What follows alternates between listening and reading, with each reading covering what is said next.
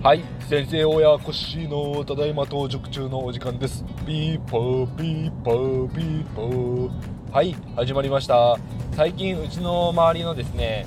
道路を救急車がすごく走ることが多くてですねピーポーが3回になってしまいました。今日もよろしくお願いします。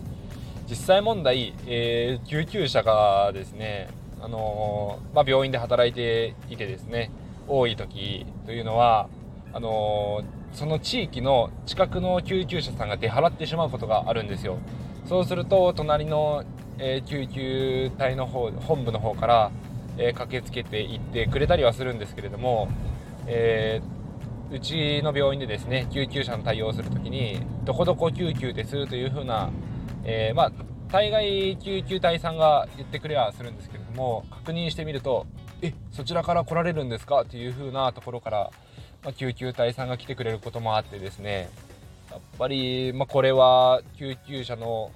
うん利用のモラルのことなのかやっぱり高齢化が進んでですね救急車を呼ばざるを得ない状況の方が増えているのかいや大変な世の中にはなってきております。今日もよろしくお願いします。今日は工務店さんと打ち合わせがこの後あります。以前からも出入りをさせてもらっている工務店さんなんですけれども実はうちのエリアですごくおしゃれなですねガレージアパートを手掛けていらっしゃる、えー、工務店さんになるんですけれども突撃訪問をちょっと、まあ、予約をした上でですねさせてもらって、えー、私がたまたま見つけた商店街近くの土地でテナントとかこれ行けそうですかね？という風なあの打ち合わせをしていたところではあったんですけれどもそれとは別件で私の生まれ故郷の地元でですね、あの、少し難ありではあるんですけれども80坪 ,80 坪の綺麗な更地の土地が出ていたものでそれが条件がいいということであのプランを入れてもらおうというご相談に今日行ってまいります。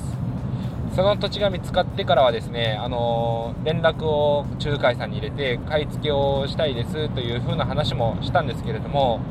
実はですねあの一番手さんがいたんですけれどもその一番手さんがマイホームを建てるか何かでずっとあの話が滞ってしまっていたみたいなんですね。それでしびれを切らしてしまったあの持ち主さんがもう次の方にでも、えー、話が進むんだったらお願いできないかということで私2番手だったんですが回ってきた土地になります。で土地自体は80坪ですごく綺麗な、えー、真四角の成形地になります。マイホームを建てる分にはすごく使いやすいかなと思うんですけれども私は今回、えー、小学校と中学校がすごく近い場所にある土地ということでファミリー向けのものをですねえー、プランを組めないかというのを考えています。3LDK 4世帯行けるといいんですけれども駐車場が200%必要なエリアになってしまうので4はさすがに難しいとなると、まあ、3世帯か 2L 単身の 2L、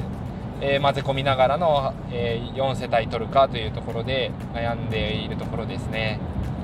以前工務店さんでもその80坪でえー、3LDK を4世帯入れたプランがあったみたいなんですけれどもその時は、えー、長方形の土地だったので、えーと、プランを配置しやすかったですっていう風にお聞きしたんですが今回ま四角すぎてちょっと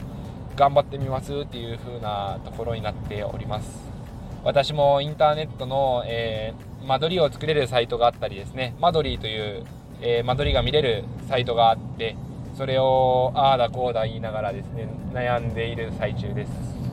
できれば、えー、200%の駐車場を確保しながら世帯数も確保できればと思っているのでなんとかいい感じに仕上がれないかなというふうに、